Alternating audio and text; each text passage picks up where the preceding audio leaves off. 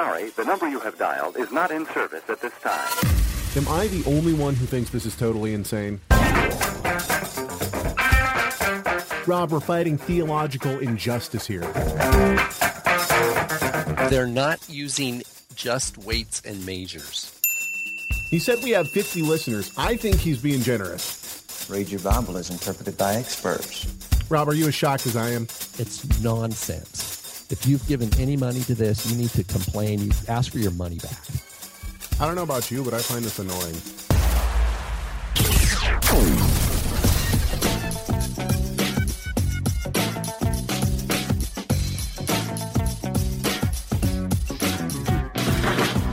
What up and shalom? Welcome to the Rob and Caleb Show, the show where theology matters, scholarship counts, and theology matters. My name is Caleb Hegg. With me, of course, a Rob Vanhoff. What up, Rob? How's it going, brother?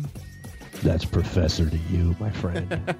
Yes. Look, Not look. really. No, no, no. For, for, for those of you who uh, are are listening via audio only and not seeing it, Rob and I have something new that we're uh, sporting here. Both of us are sporting new uh, hoodies uh, brought to you by YeshuaShirts.com. That's right. It says Yeshua on it. Mine is cranberry red.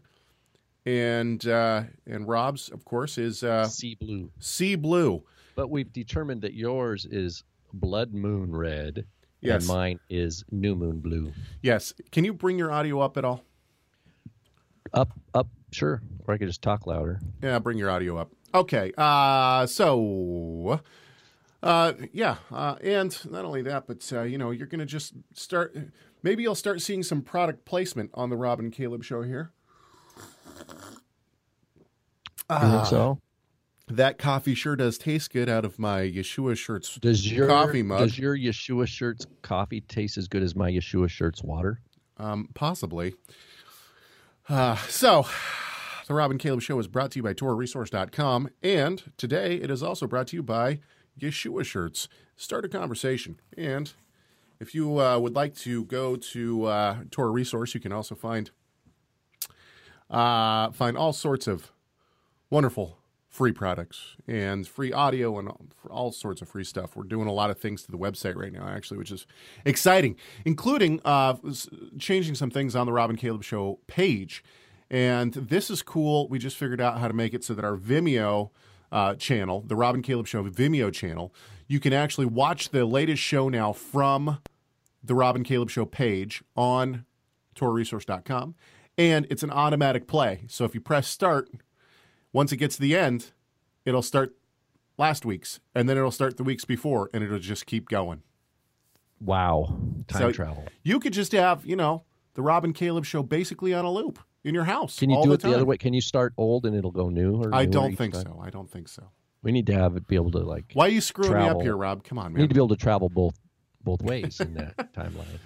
Uh, of course, at our Oh, you- programming, you, you you outdid me, Caleb. I did, yes. Of course, at our uh, programming, Uh. our programming desk today is Gary Springer, as always, and uh, he's also r- running our chat room.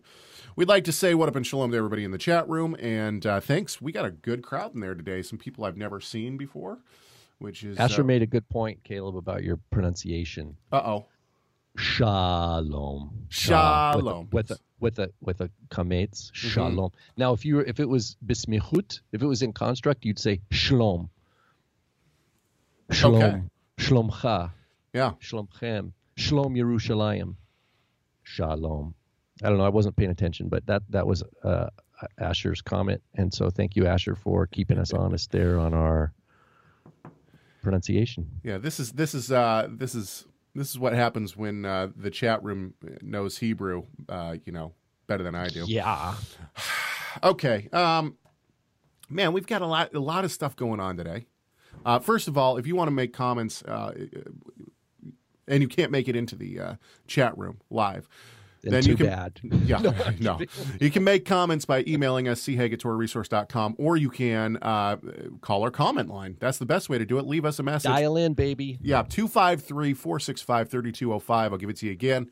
Get your pen and paper ready. Here it is 253 465 3205. Tell us what you like, what you hate, doesn't matter. Okay, um, so I, you know, we've we've really had an overwhelming amount of uh, emails start to come in, which has been great. I got to say, I hope it keeps up. I hope that people continue to, to call or call our hotline and and uh, and write us emails and all that kind of good stuff because it really does help uh, fuel the show.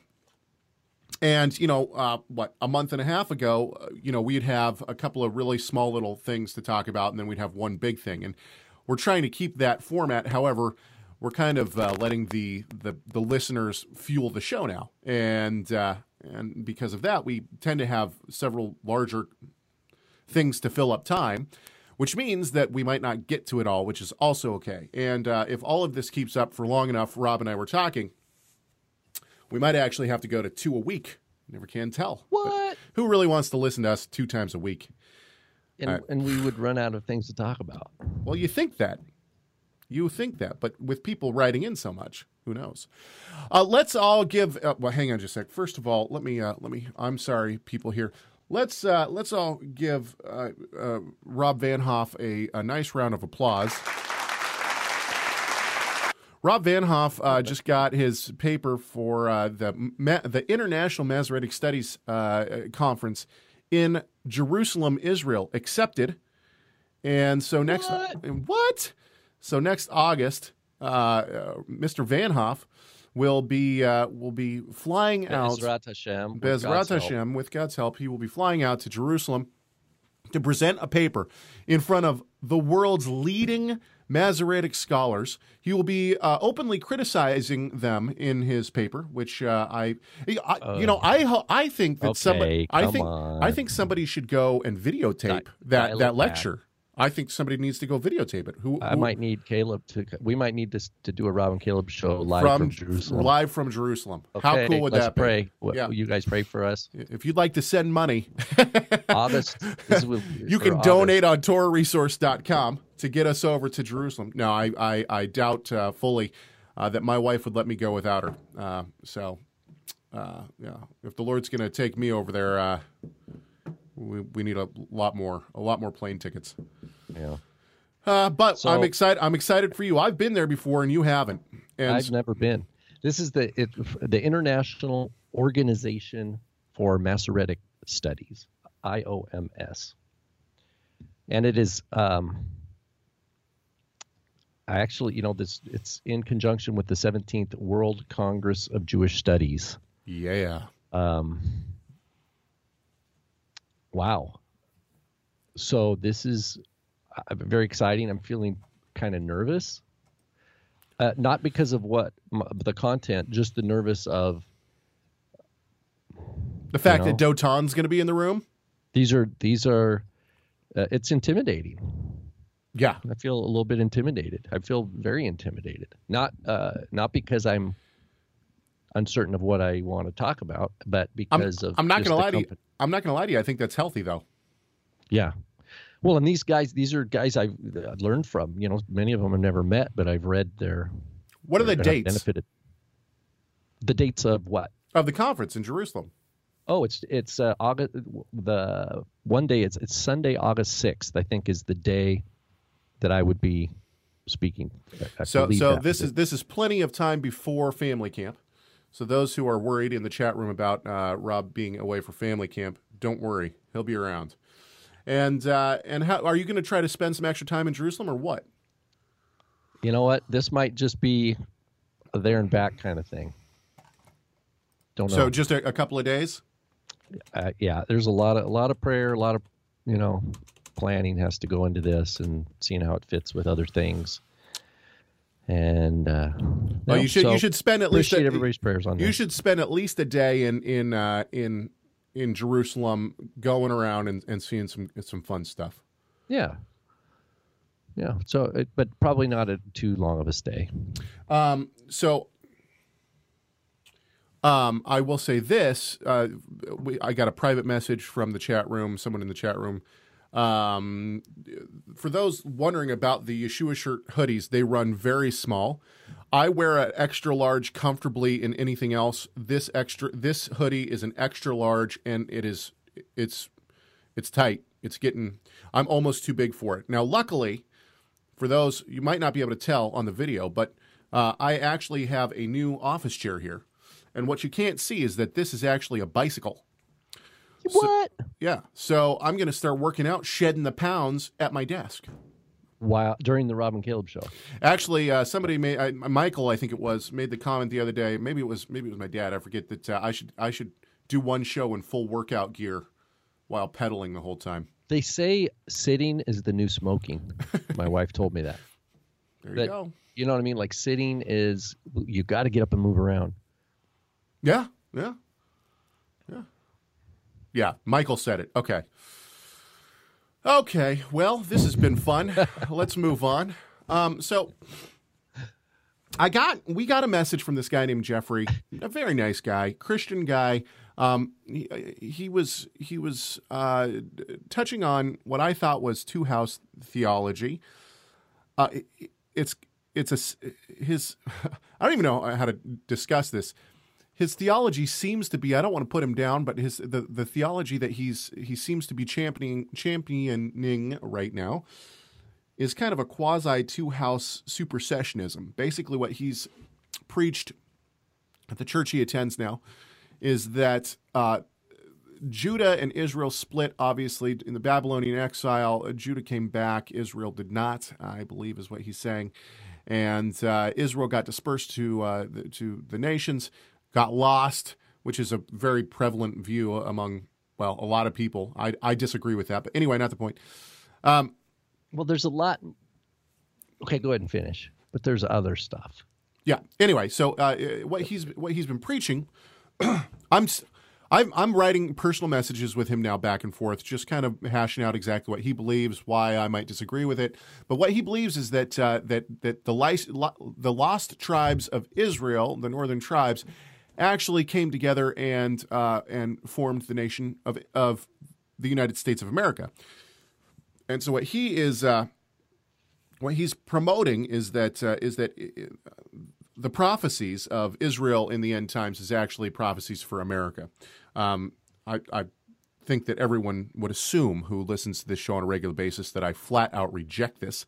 Uh, I, I, to be honest with you, I think it's it's. Uh, well, okay. Anyway, not the point. Um, so uh, I started listening to his to his sermon that he gave a week and a half ago. By the way, I try to put this in your show notes. It's the one broken link in your show notes.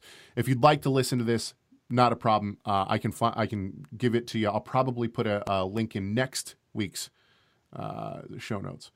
Um, anyway, so one of the things that uh, he said is is something that we've covered many times. We cover it often, actually, and and uh, but I thought it would be good just to kind of cover it quickly so that people who are new to the show, because it does seem as though we've had a little bit of uh, influx of new listeners to the Rob and Caleb show. And we thank every single one of those new listeners. But if you are a new listener, we wanted to kind of give you an idea of where we stand on some of these things. Um, Rob and I hold to what is called one Torah theology or one law theology. That means that we believe that the Torah uh, is God's way of sanctification, not just for Jews, but also for Gentile believers as well, and that it applies today. And so uh, he covers in this two minute and 11 second clip, this is not his topic in what he's preaching. Uh, but he he covers a lot of space in this one clip, and, and I thought it would be good for us just to kind of address some of these points so that people who are new to the show might get a better understanding and so that people who have been listening for a long time can kind of bone up on on the Rob and Caleb Show theology handbook, as it were. Uh, there's not really a Which is only it's it's solely orally transmitted right now. yes, that's right. Uh, and by the way, people have started referencing the Rob and Caleb Talmud uh, in their emails Well, to me. the who was? Uh, there's the the Takomi is the, The is Caleb's yes. tradition, and the Spokane, The, yeah, the Spokane and the Takomi. Uh, the two versions. yeah, if we write it down, then it'll really become And then law, there's huh? and then there's even then there's even variations within the Spokane tradition and variations within the Tako- the Takomi, yes. Takomi, and, and and some of those traditions have influenced one another through um, crossover. There's been cross cross uh, pollination there. So Yeah, yeah. did Um, okay. So, Yeah, go ahead. I, so we've we've hit it. Rob and the Caleb wood. We've nice. We've hit a new milestone, Rob. I, I don't know if you'd know this, but uh, we Caleb we, we just hit we just hit the, a new milestone, and that is the most people we have ever had in a chat room at one time. Congratulations! Is that a special blessing for everybody? That's for everybody in the chat room right now. There you go. 20 is the number of, uh, uh, you know, you've got 10, 10 uh, toes and 10 fingers. Well, we got That's 18 in there right. We got 18 in there right now, not including us. So That's a lot for us. Mhm. I'm telling you, that's like over half of the 36. Lois says one time she thought there was 23, I don't believe that. but I don't know. I, I don't know. Great. All right. Well, Okay, to so see everybody today. Should, should we? Uh, uh, so, I, is this a rundown? It's kind of a rundown, isn't it? Uh, see show rundown. Here we go. Let's listen to what this guy has to say. So I kind of got an idea that this is probably some type of a, a Hebrew roots movement. Okay, I should back. I should let's go back for just a second. He's talking about me discussing Hebrew roots. Uh, well, he's talking about me discussing two house theology on one of our shows, and this was the show. I don't have a number for you. I apologize, uh, but I can look real quick and find it in my uh, in my handy dandy database of our shows. Uh, this is when we were talking about the Way documentary and I was discussing how most of the Hebrew roots uh, believe in um, I believe in two house theology. Uh, let's see here, the way. Uh, this was show 134. Okay, so here you go, and and so he's now he, he starts out by talking about the way documentary, and he thinks that this is what you know this is what's fueling my conversation. So I kind of got an idea that this is probably some type of a, a Hebrew roots movement or a, a sacred name movement where, where, you know, we're all Israelites, and so all the laws that apply to Israel apply to us. Um, that, uh, you know, if we're, if we're to follow all of God's commandments, that, that, you know, all these things apply to us. And I'm guessing some things can't because, you know, we wouldn't be, we doing uh, animal sacrifices. Okay, hang on. I want to stop right here for a few seconds. Now, I will give this gentleman Jeffrey uh, credit where credit is due because he wrote me and he said, "Hey, look, you know, uh, honestly, I because I brought some things up to him in an email and, and he said, you know, look, honestly." Uh, we can have this conversation some other times. I, I, I think that if somebody wants to keep the commandments of God, it brings them closer to God. Th- That's great. Anything that brings a person closer to God. However, I, that's not really the point in, in playing this. This is more to, to show our some of our listeners our view of one Torah theology. So he brings up uh, sacrifices. This is actually interesting um, because uh, I've kind of been uh, in my mind going through what what was the thought pattern of people during the exile to Babylon. Did people think that Daniel was, uh, you know, that he was exempt from keeping animal sacrifices? What do you think, Rob? What do you mean? Did, did do you mean like time travel back to Yeah. So we're, we the, uh, the yeah, so- exile? Yeah, so we're in Babylon now, and we're saying, "Oh man, we're trying to keep as much." I mean, did they say, "Well, there's no temple, so we don't need to keep the festivals or the Sabbath, and we don't need to oh, keep right. kosher, we don't, you know, and sacrifice can't be done, so it's totally done away with." Is that what they thought? No, they didn't think that. They thought that they were that they were experiencing what Daniel says in chapter nine, the curse of the law of Moses for disobedience. And And- and the don't you think- desire the desire was uh, well, Daniel nine is clear: repentance for sin of of the fathers and for his generation, for himself, Do you think that? and a desire to return to the ways of God. do you think that that, that uh, the current lack of temple and uh, inability to perform sacrifices is some form of a curse against the Jewish people? I think I think it's a judge. It's God's judgment. I do Yeshua- too. Yeshua said, "Not one stone will be left on another." I think I think it's a judgment know, for I mean- rejecting the Messiah Yeshua. Anyway, Well, the, the yeah, so so I so uh, first of all, I think we will sacrifice again. I think that the Ezekiel uh, passages of of uh, future temple, a third temple that hasn't been built yet. I don't take that as allegory. I take that as as uh, real. Uh, we see it again in Zechariah, Zechariah 14. All the nations go up to uh, to celebrate Sukkot. Uh, I bring this up a lot. When Egypt when Egypt doesn't go up, uh, they are threatened with a plague. And what is some of the main functions of of uh, uh, Sukkot in the temple. Sacrifices. Uh, let's keep going with uh, with Jeffrey's uh, comments here. I've lost my mouse. Get a cat. Here we go. You know, all these things apply to us. And I'm guessing some things can't because, you know, we wouldn't be, we do uh, animal sacrifices.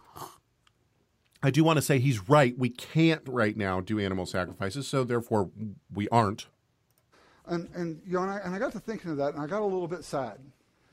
And it's not that I disagree with any of that as far as like if you feel that, you know, that is a way for you to show honor and glory to God, right? I think there could be some blessing in that, right? Okay, so this is an interesting. There could be some. Ble- it's kind of Well, well, well, non-committal. well, actually, the thing that I noticed the most about this statement is that it's that we find something. The way that I see the Torah is that God has given us something. He's given oh, us a oh, gift. th- Good, good point, Caleb. He's orient. His language kind of betrays this idea that whatever feels good to you in terms of doing Torah. Yeah, is that yeah. Yeah, but uh, but I I see it as God's given us a, a gift, and that gift gift is being sanctified unto Himself after justified. We are seen as the elect, and we are seen as the elect through the sanctification of God. Because the, the feast days were all about Jesus. He's right. So I think there could be some blessing, at least studying it. And, and, and if you think that is a way to honor God, is to do those things, fine. Um, the, the danger is, is that why are we trying to, to give ourselves works to do? Okay, now we're not giving ourselves works to do, right? God gave us uh, works to do, and I think Wow. that the the, interesting. I, Yeah, I think that interesting choice of words on his point. the apostolic scriptures, the apostolic scriptures are very clear about uh, that. You know, uh, about works. The book of James, I think, is very difficult for a lot of Christians. Um, you know, works are something that uh, that that we do because we love God. They don't justify us. Well, Yeshua said too in the Sermon on the Mount, he says, They will see your good works and they will glorify your Father who's in heaven. Without works, how the salt is going to lose its saltiness, Yeah, right?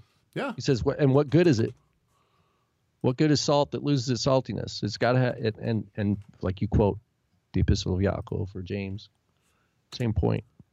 When Paul's talking about works of the law, he's not talking about commandments from the Torah. He's talking about the lists of of uh, community rules that different Jewish groups had kind of wrapped themselves in to def- to define who they were in over against other Jews that were not part of their group.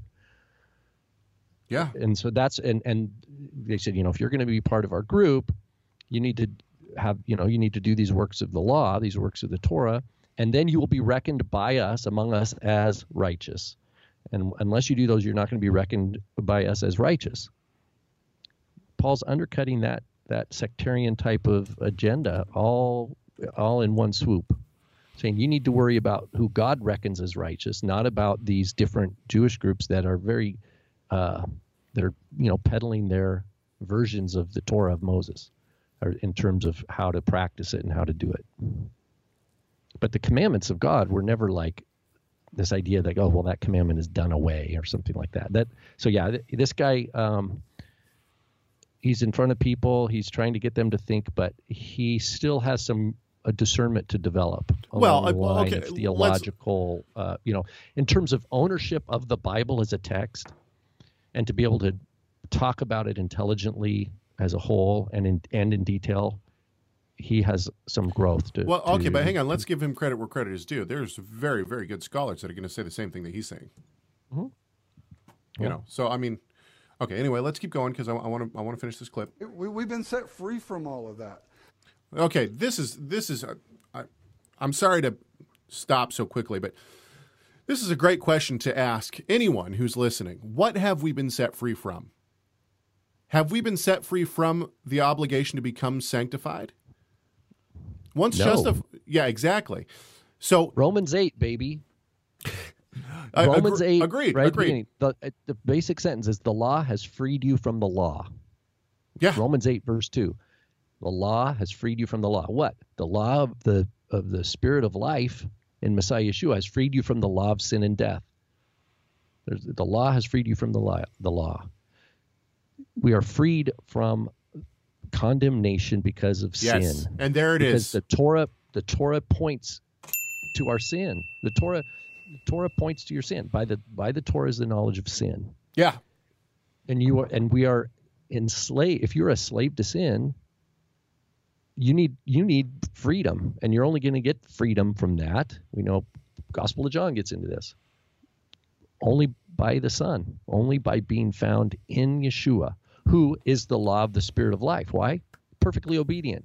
Yeah. So the Torah gives him, the Torah testifies that there is no sin in Yeshua and that there is no grounds for death to hold him. He has eternal life. He has mm. life. Yeah. And those who are in him share in that life. Yeah, I agree with Jeffrey that we're set free. But what, what we're set free from, I think we disagree on. We're set free from the condemnation of the law. John, I- te- I- you know, John I tells think, us. I think this guy would agree with you. He just hasn't thought in that. He hasn't. He's not going granular enough. yeah, He's yeah. still he's stuck in some of these bigger concepts. John tells us that, that the Torah is not a burden. Right? Okay, let's keep going with what Jeffrey right, has to say here. And the thought came to me is that this is the result of an empty, vapid church in this country, right? That the country is a mile wide and an inch deep, and people are seeking some type of authenticity, some type of borders, right? Because right now in the church, we're breaking down all the borders. You want to live together before you get married? Okay. You want to marry somebody of the same gender? Fine. Okay, but th- but this is So wait a minute. Okay, so it's good. He's he recognizes that there that has to have borders. yes. But where did where did the borders that he wants to promote come from? Yeah, are they exactly. man's are they man-made borders or are they God-made borders? So it sounds like he's on the right track there. He's saying God's people need to have borders, right? He's affirming that. But he seems to be but then he's saying but the borders God provides we're free from those. So so if I just take him from those two statements, I have to I have to go well then he must propose that the church has the ability to make new sets of borders that are somehow God ordained. Yes, th- yes. There's a standard. Well, and he he gives two of his standards, right? The church allows people to to uh, to live together before they're married. The church is now allowing uh, you know But homosexual aga- but he- relationships, but, he's sounds like against he's- it. He's against those, but on what grounds? Yeah, exactly. If the Torah is done away with, then, then By another man-made set of borders. So we have man-made border versus man-made border, and he's just siding with this more, you know, stringent group than this. At what point does he need to build on the rock of the Word of God? That's what I guess I haven't heard enough to know. What does he does he try to do that? yeah.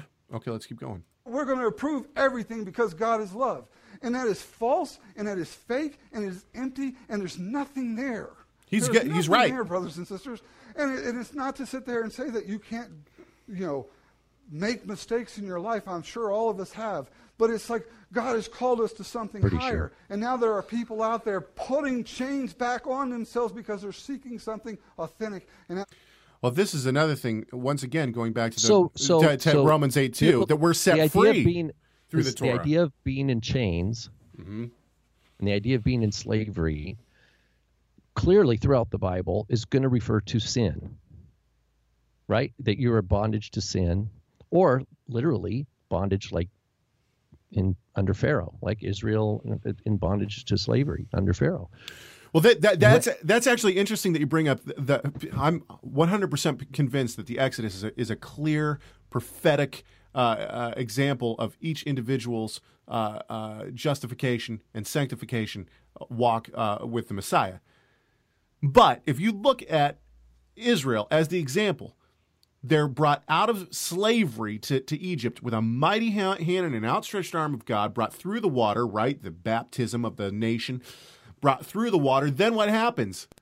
God gives them a bunch of laws. He brings them to Sinai and he Here, gives them. here are the boundaries that I want you to have. Yeah, so are they enslaved again? Yes, they they're to slaves to holiness. Christ. They have here are the boundaries that I want you to have. They have to do with holiness and purity versus impurity. They have to do with what is required for my presence to dwell among you, because I am your Elohim and you are my people. Done. Yeah, I agree. I think we we got uh, 20 seconds left in this. Let's take a listen. It made me really sad for the state of the church. I, I well, I agree with him on, on that. I think that that uh, for the most part, the, the church in America, at least, is is uh, is having some struggles. Not all. There's some great churches out there, great brothers and sisters in the Lord. Um, you know, I, I I know many of them, and I'm happy for the churches that are doing well. Um, but there are a lot of churches in our in our nation that are in the nation of America, at least, that are having some major major difficulties. So, you know, as I'm looking at that and I'm considering these things and I'm really kind of trying to pray out, I'm like, okay, you know, I, I talked to Steve about this. I'm like, should, should we be giving up bacon? There it is. And the answer is yes. You should be giving up bacon. You're a believer in the Messiah. The Messiah has given you clear rules. One of those rules is that uh, you should eat a, a diet that uh, God has ordained, and not Does he- because does it's he answer? Does no, he- no. He kind of Oh. pokes fun. yeah. So, you know, right now, that's a, that's a kind of a big deal, right? you know, of course, everybody in the But let's pause there. Wait a minute. Okay. everybody in the everybody in the pews think it's thinks it's a big joke, but God calls it an abomination. I don't wow. think that's a wow, joke. Wow. Yeah. Wow. The chat room Where- group where- think. Where is Yurat Adonai? Where's the fear of the Lord in that moment? they Does honestly anyone does anyone when they hear that, does anyone fear God? I mean, even even if they're gonna it, even if ultimately they're gonna think about it for a couple minutes and then say, Oh, it's done away, do they ever pause and go, Hmm, maybe I need to change. Maybe the Bible is constant and I need to change. Did anybody there do that? Did anybody laugh and then go, uh, wait a minute? I hope so. I hope some of the people that were there that giggled at first and looked at other people said, wait a minute, we're laughing at the word of God. Shouldn't that uh, should that concern us a little? Anyway, beef bacon, people. It's not hard to give up pork bacon. I think I think people Just eat beef bacon. but you know what? I'm glad he asked the question. Yeah. because it- now in, in each of their souls their, that question is resonating out and they've been asked the question and then they're then they have the bibles so there's no excuse now you know they can't just slough it off and laugh and say of course not those who are really invested in their discipleship are going to have to dig deeper on that Well, and, and once again, I got to give Jeff some uh, some some credit here where credit is due. Even though you know, uh, he he admitted, okay, well, if people want to do that, you know, I, I I think it's good for people to to try to get closer to God. It seems like at least he's open to the conversation. There's a lot of uh, and there's a lot of great scholars that uh, that you know we as believers uh, have have utilized in our own walk in our own faith, who have translated Bibles or have brought forth and found manuscripts that have been uh, uh, great joys to us believers, and they they would agree that uh, no, of course you don't need to uh, to to give up bacon. You know, I I know I have sat at breakfast with people who uh, have bacon on their plate, and I still call them a brother in the Lord. Um, everybody's on the on a different walk of sanctification, and uh, I certainly don't think that I'm above uh, anyone. I, I think I think when I get to the pearly white gates, that uh, my ticket will will be in the nosebleeds. I'll be in the back row, so uh, I'll have to see. I'll see the screen as as the little, you know, like the huge screen from really far away. I won't even be able to see the stage. Anyway, okay, um, let's move on. That that took us 33 minutes to get through. Ah, how we can talk. okay well can i share i i did watch because i remember interacting with him is jeffrey did you say Yep. name? Um, and I watched some of the stuff that that his colleagues preach, and I watched a I think it was a two or three part video where they were saying that Donald Trump is the man child that was Yep. going to be born in Revelation, that Barack Obama is the man of perdition, and that they said that that that I think they said that Donald Trump was going to be like, Assassinated. assassinated. And i mean and they kept but they they would get into detail and then they'd back off and say you know we're just speculating. We don't know Hang on just a second. and I then wa- they I- would get back into gear again I want to address what the, something someone in the chat room. Okay, so someone in the chat room says uh, I'm not so sure, and that's to I, I believe that was in reference to my comment about uh, you know my uh, I have brothers in the Lord that uh, that might sit and eat bacon in front of me.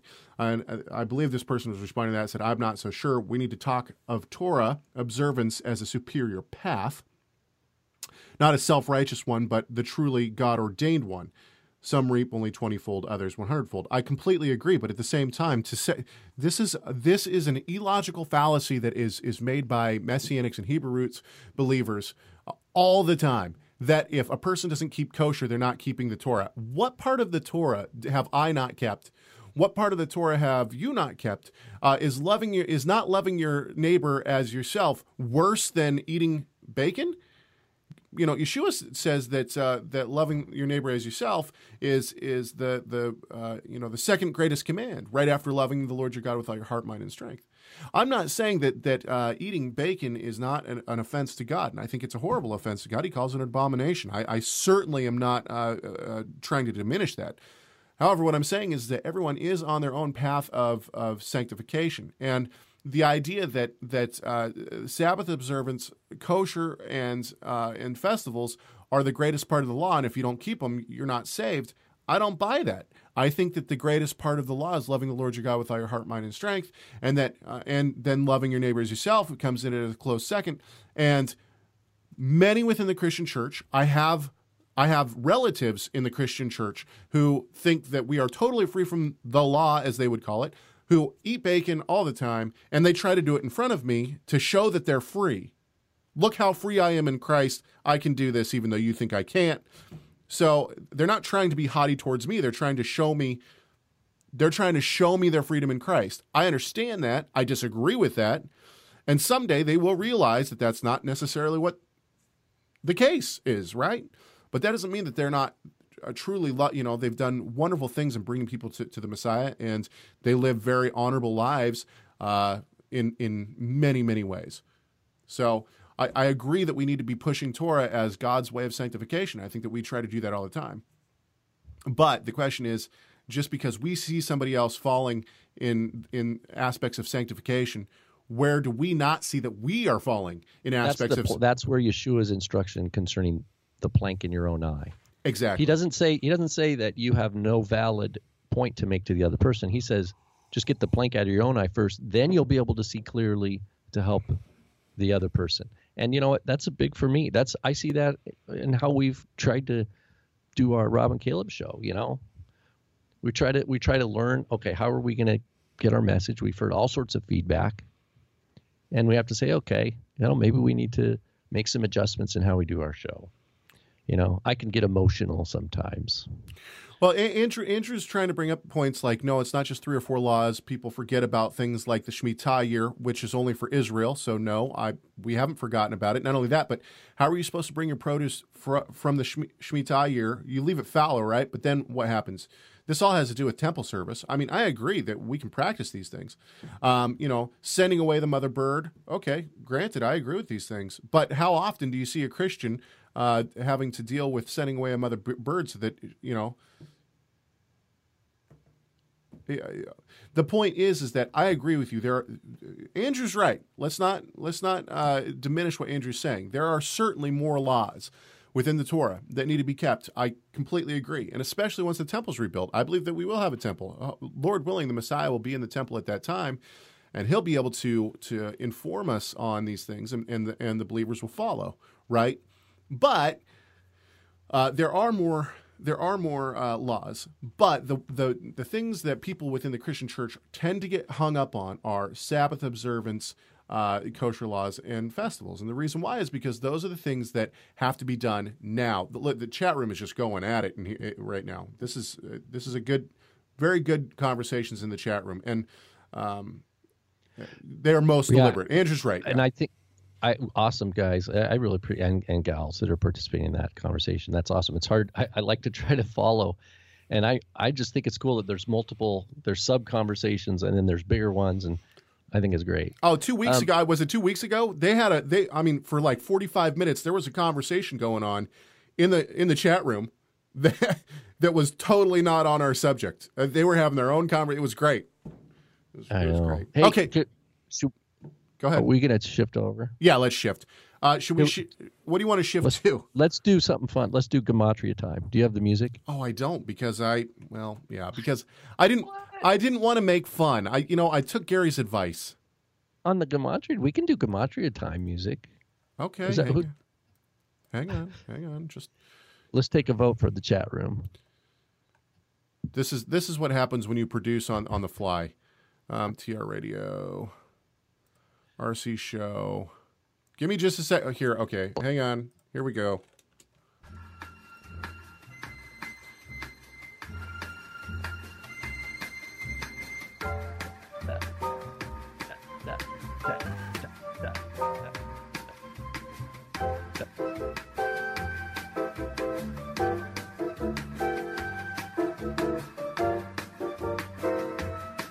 We're in an elevator.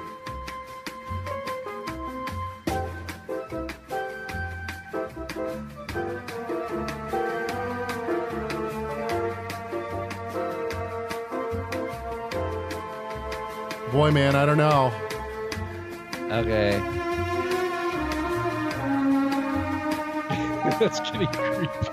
It's getting creepy. 30 seconds of life we can't get back. Okay. Let's roll. Okay, hang on. Sorry. It's too long. Okay, I'm sorry. I, I was all right. I was looking for gematria. I'm, I I'm- thought I know. Oh wait, hang on. Okay, well, you, I'll tell you what. You want to talk about something else, and then we can maybe I'll find this. sure, yeah. I'm I, I'm having a I'm having a hard time remembering what I called it, and that's the problem. Is that uh, I thought it was Rob's, and uh, I'm ha- having a hard time finding Rob's. This is uh, this is really why we should have s- somebody else produce this show, um, besides me. we need a producer. Yeah, I know. Well, we have some that have. Uh, oh wait, what do we have here? We have some who have offered. It's Rob's Gematria.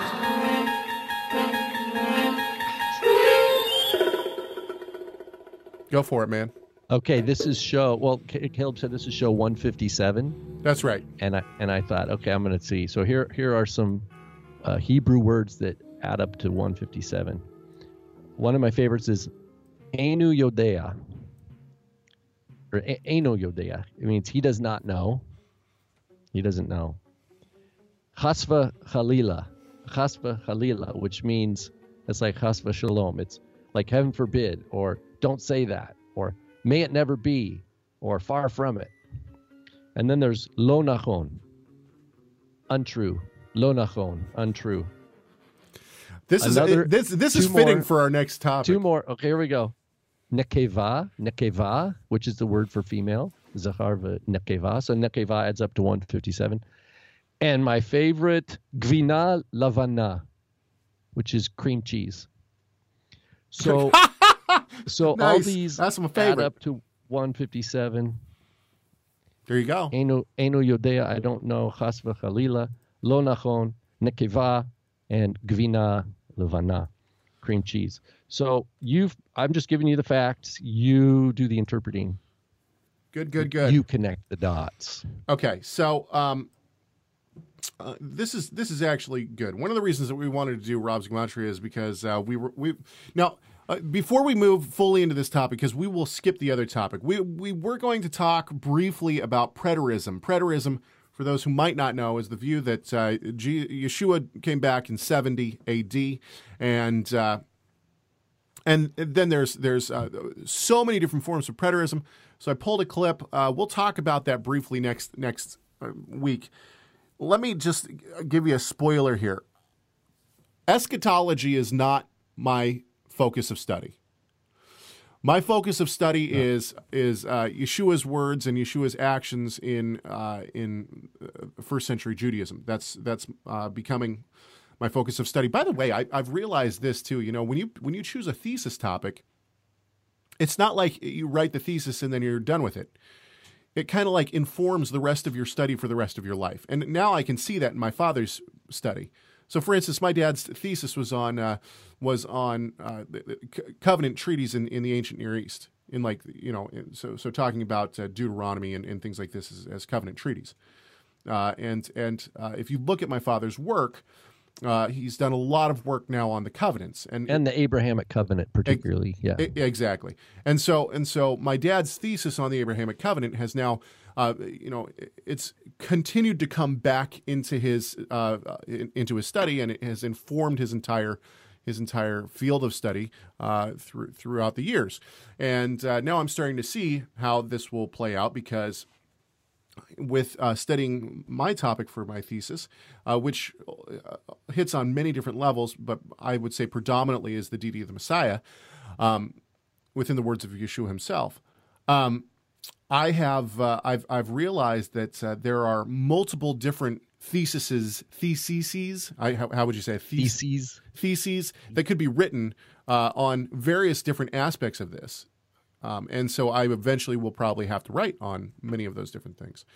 Anyway, um, eschatology. This all came from that was a rabbit trail. Sorry, eschatology is certainly not my my my strong suit. I I believe that if a teacher is teaching on Revelation, it's all speculation. Um, I think Revelation is a great book to read. I think I believe it certainly is part of our canon, and we should we should read it and study it. But uh, I I think it's just so hard to know um, what what that would be saying um, that it's almost impossible. Um, in terms of of preterism, it is an interesting study, and there's some interesting things that I've found about preterism. Hyperpreterism, I think, certainly does not work, and there are specific reasons for that. Anyway, stay tuned. We'll talk about that next week. Until then, we want to talk about our main topic today would be does how we get there matter? And what I mean by that And and the sub and are we even in the same place? Uh, yes, and are we in the same? That's the that's like the sub the subtitle. Now I, I'll tell you. I'll, I'll give you the. I'll give you the end at the beginning. Okay. This is my. This is my. Uh, this is my final thought that I'm going, and then I'll tell you how I got here. To me, it certainly does matter, and the reason why is because this. And I'm sorry to pick on Zach. I'm not trying to pick on Zach Bauer. what are you looking? What are you laughing at? Uh, Matt just posted Obama just pardoned Nicolas Cage for the Left Behind remake. Nice, nice. need, we need a meme for that. Maybe that's going around, but that's a good one. Uh, Uh, yeah, Matt, good one, man. Okay, um, I'm going to give you an example, and and, and I'm going to use uh, Zach Bauer because this I think this is a, a and 119 Ministries is also a actually maybe I should use them instead. Um, you know, always around the, the time of Christmas, Messianics and Hebrew roots uh, folks are are trying to champion the idea that, that Christmas is a pagan holiday, and that uh, and that since it's a pagan holiday, we as believers should not be uh, celebrating it. I don't, now, I I fully agree with that. I, I agree with all that. Okay. Now, telling our Christian brothers and sisters in the Lord and our family members that we aren't going to celebrate Christmas is a big deal. And so people want to know why. And obviously, what do we do? We try to show that, that Christmas is a pagan holiday. Okay. So the end result of this argument is uh, God doesn't want us celebrating like the pagans, and therefore I don't want to celebrate Christmas. This is the end result of it. Now, is how we get there matter? when we tell our relatives why we're not going to do that, does that matter if we all get to the same place? And my answer is yes. And the reason why is because if you look at someone like 119 Ministries and their Sunburned uh, series, which they're remaking, I've I have it on good authority that they will have a new Sunburned series out soon because they have found flaws in, in their current one. And I once again don't think that John or any of the other guys over at 119 Ministries are maliciously trying to lead people astray and tell them lies. I don't believe that at all. But the point is, is their Sunburn series has a significant, overwhelming amount of evidence that is false evidence. I don't think they're trying to lie to people, but essentially, their their video is full of false truths. It's not true. And so, if I give that to someone and they take it and then they realize all this stuff that is said in this is pretty much bogus, and they come back to me, then what happens? They're going to show me, no, this isn't true. And so my point is, is that yes, it does matter how we get to the conclusion. Do I agree with 119 Ministries that that uh, that uh, Christmas came from pagan origins? Yes, I do believe that, but I'm not going to use 119 Ministries Sunburn uh, video series to show that because I think it's it's full of false truth. non truth, I should say, false information. Okay, so that's So so how we get there matters yes. Okay, because now, it's a testimony, right? But How we get there is a testimony. Would you say that? I would say that, but I think that it also ha- it comes down to um, it comes down to hermeneutics, how we interpret things and how we interpret the Bible, and this all comes from one uh, one comment that we got on uh, from uh, someone named Carlos on our Facebook page. He says this. He says he says I get your dispute with the Paleo Hebrew, but I have yet to hear you hear either of you dispute what either Eric Bissell, Frank Seekins, or Jeff Benner teach that contradicts Scripture. Now, this is telling because what he wants me to do is he wants me to show where they're contradicting scripture. Using a hermeneutic is not necessarily a, you know, it's a biblical principle to be able to to uh, handle the scriptures correctly, I believe. But the the Bible doesn't say you're only allowed to use a historical grammatical interpretation. So this right here is a straw man argument. This is not, you know, Carlos is trying to use a, a you know, I, whether he knows it or not, he's trying to, to build up a straw man that he can easily knock down. Because when I say, well, I'm not going to show you from the scriptures because this uh, doesn't have to do with a biblical, you know, a biblical teaching, he's going to say, aha, see, I was right. You can't say that these guys are doing anything against scripture.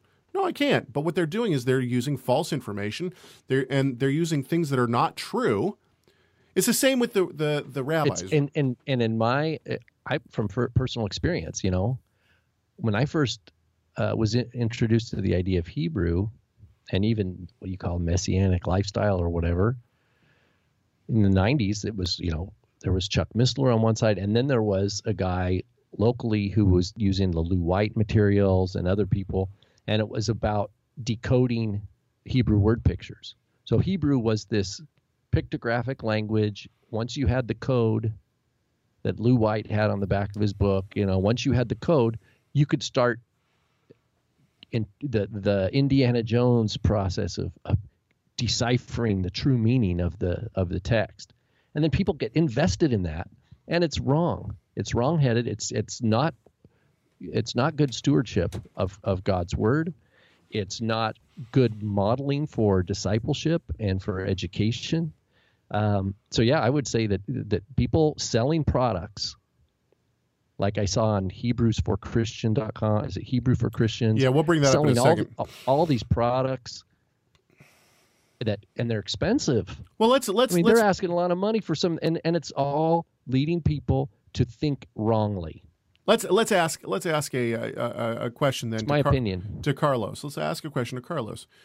In the Catholic faith, uh, they take the passage in John uh, in John that says, "Unless you eat my flesh and drink my blood," I believe it's John six. Unless you eat my flesh and drink my blood, you you will not enter the kingdom of heaven. They take this to mean that when you take communion, that is the Eucharist, uh, they they believe that the actual wafer turns into the actual body of Christ, and the uh, the the wine that you drink it turns into the actual blood of Christ and therefore you actually have the body of Christ inside of you. And and uh, and not only not only do they believe this, but they base it on a scripture verse.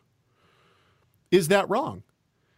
And if if the answer is yes, that's wrong, well then why? They're using an interpretation, and according to you, if it doesn't contradict the Bible, there's nowhere in the Bible where it says the Catholics can't interpret this verse this way. And according to your your straw man logic, if it doesn't contradict the Bible, then it's a perfectly good form of interpretation, right? Right? So the Catholics should be justified in in their in their uh, belief of transubstantiation within the Eucharist, according to what Carlos is saying here. So then he says to me this: He says, "I challenge you to look into one teaching of Frank Seekins called Men, Women, and Fire." Now, I actually did try to go to Frank Seekins' website. And I did try. By the way, I've co- I've corresponded with uh, with Mr. Seekins before. So have Uh, I. And uh, and I've asked him. Uh, we I had quite a long back and forth with him. He kept pointing me back to his book. Yeah, um, which I have right here, by the way. I also have his book. Now, I wasn't going to pay the 30, $36. Interesting that it's 36 right? I wasn't going to pay the $36 uh, for Mr. Seekins' book, or uh, for his DVD series on men, women, fi- and fire, just so that I could uh, understand what uh, Carlos was trying to get me to watch. Now, if Carlos would like to send it to me, I would. I will certainly watch the whole thing, and I I will commit to watching uh, this entire teaching if somebody wants to send it to me. But I'm certainly not going to pay $36 uh, for it. Um, uh, Mr. Seekins is a, is a, a, very kind person. He's done a lot of work in, in counseling, uh, and and uh, has has that's been I think his main focus of ministry until he wrote his book in 1996, where where he started to do word pictures. But I believe that he is still very much involved in uh, marriage counseling and counseling, and for that, I think he, uh, you know, uh, I think he needs to be uh, commended. That is very difficult work. I certainly would never want to do it, and uh, it sounds like he's touched a lot of people people's lives, and uh, and not only that, but that he's well connected within the counseling the counseling realm. Uh, his book here is called Hebrew Word Pictures. There it is for people watching on the video. Um, it is spiral bound. He's uh, produced this first in, in 1996. Then he, I'm sorry, 1994. I apologize. Then he, it looks like he made some revisions and and uh, a re-edit in so over 20 years he's over been 20 years yes he's, he's been, been teaching this over 20 years um, yeah. and Which, and some of the the, peop, the people that I first intro, were introduced to as I was coming into understanding you know oh the Torah's not done away etc had that book so it would have been an earlier earlier printing well, and, and not only that, but there's uh, people in the chat room who say, "Yeah, we bought this book when it first came out." And actually, uh, our our programmer, uh, the guy at our programming desk, Gary Springer, who's also our family counseling uh, uh, teacher at Torah Resource Institute, and has his master's degree in in uh, what is it, family counseling, right? Gary, what's your what's your master's in? Anyway, the point is, is that he he actually this was his introduction to Hebrew. Um, his first introduction to Hebrew was through uh, Frank Seekins. Um, now, Frank Seekins does go by the name Doctor, and I certainly don't want to put him down. Uh, uh, he, he does not state anywhere in any of his material where he got his degree from, nor does he uh, say who granted his degree. I did find this. Uh, I'm sorry, uh, Gary's uh, master's is in Christian ministry counseling, counseling emphasis. Um, thank you, Gary. Um, so uh, I found on El Shaddai, and El Shaddai, for those who I have friends who go to El Shaddai. For those who don't know, El Shaddai is is um, um, what's his name? Blood Moon guy. Anyway, um, Biltz, uh, Mark Biltz. It's his congregation. It's here in Tacoma, Washington. Uh, so they've had uh, Mr. Seekins come and, and uh, speak many times at their congregation. This is what they wrote about Mr. Seekins. It says Dr. Frank Seekins has studied Hebrew word pictures for 26 years. He is the acknowledged founder of the modern study of Hebrew word pictures and was given an honorary doctorate of divinity for Hebrew word pictures and his proven ministry. Now, I don't know if this is accurate or not, and so I don't want to take this as truth. I did ask him about this when I when I uh, uh, when I emailed him. However, I, I, I, can't find the email now. I think it's at my home computer, so I don't want to uh, speak out of turn on this either. Um, so I'm not sure if they're saying that his uh, that his honorary doctorate of divinity was given for his proven ministry, which would make sense in counseling. But I don't know if they they attach this Hebrew in word for Hebrew word pictures in his proven ministry his proven ministry to me is is is family counseling, and for this he he certainly deserves recognition. Um.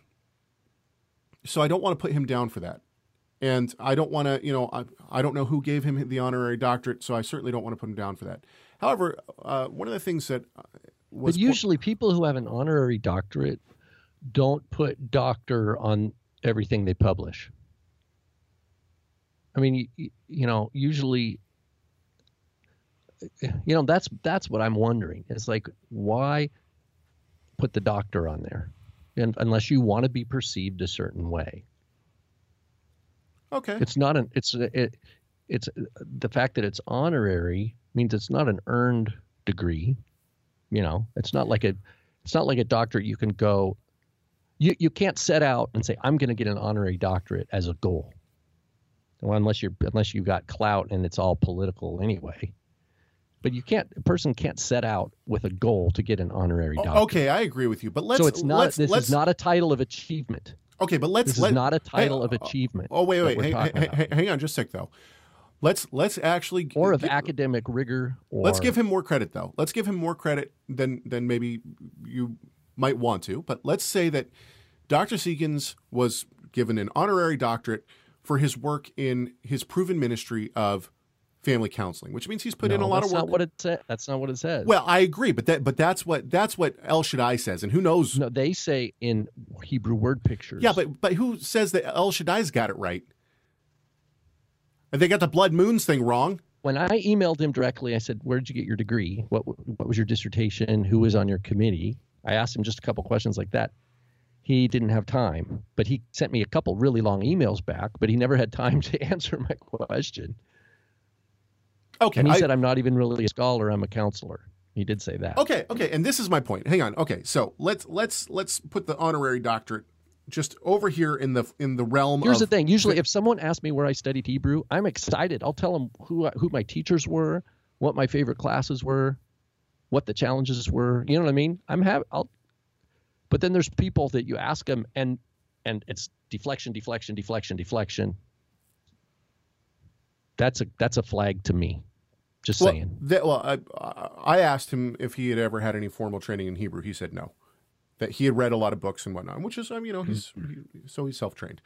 But let's pretend for a few seconds. Let's let's play a little pretending. Let's pretend that that uh, that Frank has his his honorary doctorate in family counseling. This does not, if this is the case, and let's pretend for a second that it does. This does not inform him at all on Hebrew or Hebrew word pictures. Just because you're a counselor doesn't mean you have any knowledge of Hebrew whatsoever. So the idea that Mr. Seekins has been uh, has been uh, uh, good at, at counseling and has made a uh, you know strides in, in in helping families means nothing to what he says in this book. And this is interesting, actually, on that uh, Hebrew for Christians, which is a very interesting site. I use the word interesting, interesting site with quote marks. Uh, There's a testimonial here for uh, Mr. Seekins' book. The Seek, uh, th- this is from John Trent, PhD. John Trent is a he's the real deal. He's he uh, he got his PhD, I believe, from was it his undergrad that he got from uh, from Dallas Theological Seminary, or was it PhD? Anyway, his the, he's the real deal. A very good uh, counselor, and uh, has his doctorate, I believe, in that. Uh, he says uh, every every so often something comes along that can help move your spiritual life into high gear. I'm convinced that Frank Seekins' concept of Hebrew word pictures is such a concept with so many books and conferences uh, well it's yeah conferences about biblical principles this one can help you better understand and love god's word itself as someone who's studied word pictures for years seeing them come alive in the very letters of scripture is like adding color to a classic movie i highly recommend it for anyone interested in gaining a deeper love and understanding of the scriptures well, the problem is is that uh, uh, dr trent uh, is he, he hasn't studied in, in Hebrew. This is not his field of study. Um, so I mean, I, I'm not sure why this this once again doesn't speak to Mr. Seekins and his ability to uh, to interpret anything when it comes to Hebrew. Um, so I did look for this teaching on man, woman, uh, fire. I didn't find it, but I did find a uh, teaser that he made for it. I cleaned the audio up a little bit for this, so if you go to the link, you'll notice that the audio is, is quite a bit different. I cleaned it up so we could try to actually understand him a little bit better, um, but I did not edit this. This is uh, exactly what he has put up here. And let's see. Now, I, I'll start by, by making a, a a conclusion. Okay, my conclusion is this, and tell me if you would agree with this, Rob. My conclusion is that uh, that a marriage that is centered on God uh, and has God at the center, whether the people are believers or not. Okay, so and what I mean by that is even if believers are married, but God isn't the center of their relationship, the marriage that has God at the center is going to be uh, perhaps easier, more fruitful. Uh, it's it's certainly going to uh, take some of the some of the hardship out of the out of the uh, out of the marriage relationship that might otherwise be there. Would you agree with that? Yep, I would agree with that. Okay, so so that's the conclusion. Uh, Mr. Seekins uh, tries to get there too through this uh, little teaser. Let's hear how he gets to the same kind of con- conclusion. I don't think it's actually the same conclusion, but let's listen to what he has to say about it. So, one of the things that we've learned, that I've learned over the decades, is there are biblical precepts of how to build a stronger deeper, more powerful relationship in life. And here's one that I love. If we take the Hebrew word for man and woman, ish, isha, and we look at them, the aleph and the sheen, the aleph and the sheen are identical. Okay, I want to stop real quick. This is very visual for those who might not know Hebrew or, or uh, can't understand what he's saying. Ish and Isha are the, the uh, words for man and woman in, in Hebrew. Uh, there's th- they're each three letters, and uh, and both words have two identical letters in them, and then they each have one letter that is not the same. Okay, so this is what he's trying to highlight, and this isn't even on Hebrew word pictures, by the mind you. This is this is different. Two out of three things say that we are alike, and two thirds is about right. We are a lot alike, but there are some things that are distinctly different. And one of those is that if we take the differences between man and woman, husband and wife, and we combine them into one word, you see something in Hebrew. You spell the word Yud, Hey, Yah, as in hallelujah. This is God's name. And the ancient Jewish teachings tell us that if we have a marriage done right, that God's presence, His Shekinah, His glory dwells there, making it equal in Jewish teaching to the Holy of Holies. But if we remove God's name, we have Esh, fire, and Esh, fire, twice. We have the fire of fires, the most destructive fire there is. We have two choices God's presence dwelling in the midst of us, revealing his glory, or the most destructive fire there is. Okay. So this is yeah, Asher Shekinah. Um, th- th- this is uh, this is an uh, interesting way to get spoken uh, by a true Hebrew speaker, Shekinah. yes, uh, th- this is yeah. this is a interesting Not. way to get get here. There's several things that uh, now my father, when he heard this, uh, the first thing he pointed out was that many times within within the Hebrew scriptures, fire is seen as something that purifies. It's a good thing. It's a refining fire, right? And what is God called? God himself is called our God is a consuming a fire. Consuming fire. Hebrews twelve twenty nine, right? Aish ochelet, yeah. So first of all, this the, his his I understand that he's trying to make an analogy, but I, I mean I don't understand why why this is how you're going to get there, because it's certainly not the case. This is not. I mean, it's it's nice to try to do little plays on stuff, okay, but how how is this furthering? And and is it what do you think, Rob? Is this a good way to get to this conclusion? No. Why? Well, just because it's it's midrashic. It's t- it's taking it's using what the rabbis would use as midrash as not they've by they've short circuited uh, yeah they've they've they've short circuited actual interpreting scripture and made it look as if the Hebrew language is a chemistry set or the Hebrew alphabet is a chemistry set and this is what the medieval kabbalists were doing exactly and they were mix you know they they were all about uh, letter permutations and rearranging letters to try to achieve meditative, you know, uh, expanded consciousness and what they called Holy Spirit and stuff like this. Um, Reincarnation and just weird stuff. But this is yeah. the exact point, and this is this yeah, is and Peter, you're right. Yeah, Shekhinah. We talked about this maybe a couple of weeks ago. Shekhinah is is a later term. It's not used in the, actual scripture. Um, lishchon, the verb lishchon, is used to dwell, of course. Um, Shochen tehilot Yisrael, like it says in Psalm 84, he inhabits. I think, or no, that's is that Yoshev, or is that Shochen? I don't remember. Yoshev tehilot. Someone could look it up, but but we do have shachan, the root, the shorish is used in scripture, of course.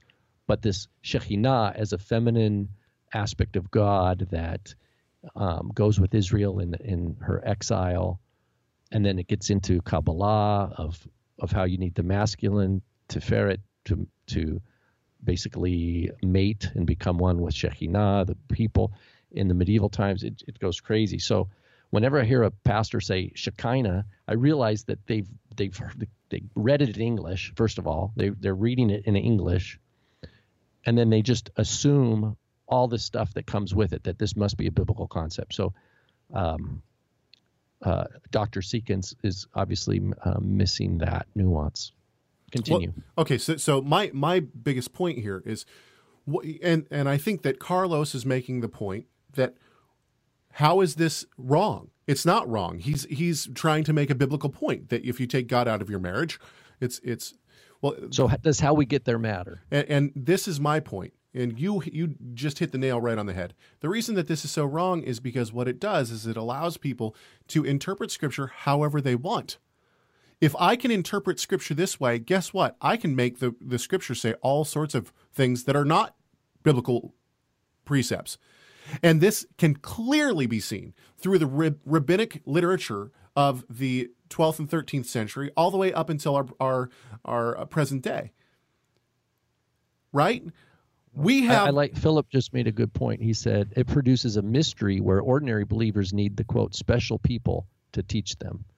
And then you run up, then then you get the code, and then that's why we have this guy says the word picture for shalom means this. This guy says it means that and like everybody oh but you know everybody has their own interpretation because the holy spirit is guiding all meaning. And it's just like wow. Look we we we saw the the rabbis take the idea of being able to interpret each word and and each thing is this and each thing is that and there's numerical value to everything. They took this they ran with it. And what did they do? They created an entire an entirely new religion Hasidic Judaism is based on mysticism and being able to transcend this world, out of body experiences, uh, reincarnation, become becoming hmm. perfect, and and reaching the status of tzedakah, or or I'm sorry, not tzedakah, uh, uh, uh, uh, being a tzaddik, right? And and these things go contrary to Scripture, clearly contrary to Scripture and they spit in the face of the Messiah. Yeshua. And it all it it's the but it's all that's left when you when you're in a situation where you want to hold on to the Torah, and you've denied the incarnation of God, you've denied Yod in the flesh in Messiah Yeshua and the gospel message and its implications for the world. If, if that is not an option for you, all that's left is inventing something else, is inventing meaning and find more and more ever more clever ways of tying some sort of religious uh, piety or worldview or practice into the text of Scripture. But um, that's, that's, the way I see it. P- Peter says that uh, Hasidic mysticism is very similar to evangelical Christian manifesting gifts of the Spirit. Um, I would I would uh, direct anyone uh, who who would like to read more about this uh, to my paper on uh, uh, Hasidic Judaism, the the uh, rise of, of, Hasidic Judaism within America. I, I think I changed the title of that paper anyway, I'll, I'll get the title of the paper. Uh, people can read it. I, I discuss how Christianity and, and Judaism essentially go along the same lines within history. Right when you have the rise of, of Hasidic Judaism in the 1700s, the, at the exact same time, you have the Christians coming along with uh, the idea of, of the Quakers is, is right around that time. And uh, both groups at the exact same time, essentially in history, said those who are trying to get education in the stuffy classrooms and come close to God through study and these kind of things, they're out of it. And the Christian church is saying, oh, these people in seminaries, they don't know what they're talking about. Both groups said what matters is the experience. You can experience God, right? And if we experience God, then we come closer to Him. And you don't need any any education for this. You can do it on your own. And the the Hasids did it through uh, through uh, trances and and going to different levels, and the Christians did it through uh, these these uh, uh, revivals where they would shake and they would talk in in tongues and all these kind of things. And this uh, the Quakers eventually did turn into what is known as charismatic Christianity. Now there are some Bible believing great charismatics and even some good scholars within the charismatic movement. And Messianic Judaism and uh, Hebrew roots has been birthed out of the out of the charismatic movement, which is one reason that we have such a huge pushback against formal education within the Messianic and Hebrew roots movements is because they would not want to uh, because it's about how you experience God, right? It's not about uh, you know, it's not about the classroom or, or learning scholarly things. Those are for you know, those are for people who don't get it. Um, anyway, the point is, is that the way that we get there certainly does matter. Who's to say that the Hasids are wrong if they're interpreting Scripture the same way that you are, which is through Hebrew word pictures and through uh, through numerical values and these things? Who's to say that they're wrong? Why? How can you say that they're wrong and you're right if you're using the exact same form of interpretation?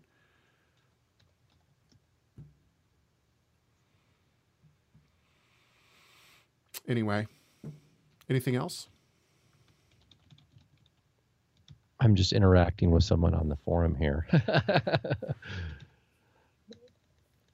yeah. Wow. I, I agree. I think you and I, Caleb, were chatting the other day and about this, or was it me and someone else? But the idea is like, well, sure, we need the Bible, but I don't need to really read it.